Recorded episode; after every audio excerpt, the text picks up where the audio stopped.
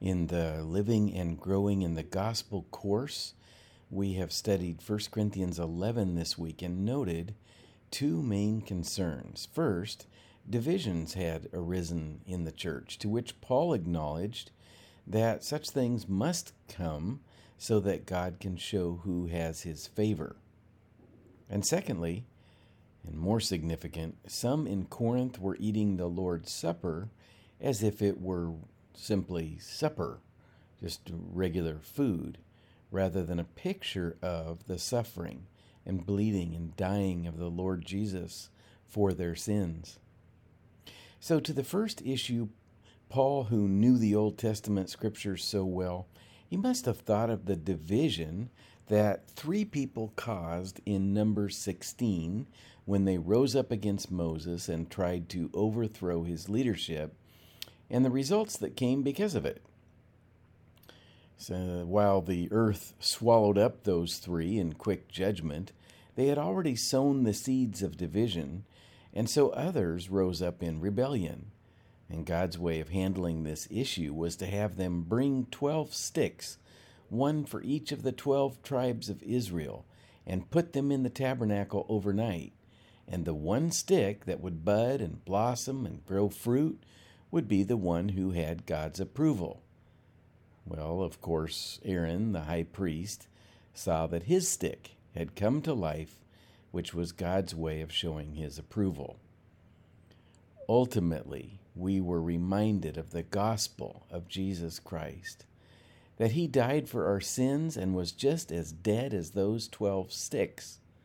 And he was placed in the grave like the sticks were placed in the tabernacle and on the third day he was found to be alive.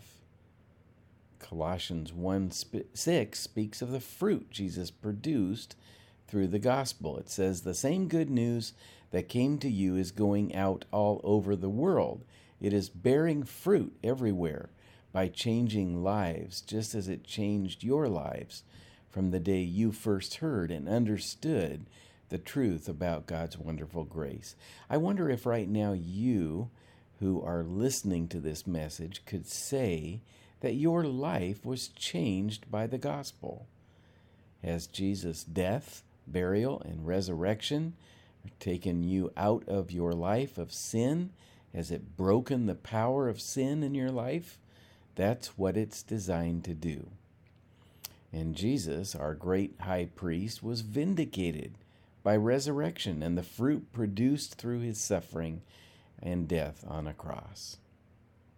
Well, then we saw how Paul dealt with the Corinthians who were eating and drinking the Lord's Supper unworthily, just filling their bellies and getting drunk.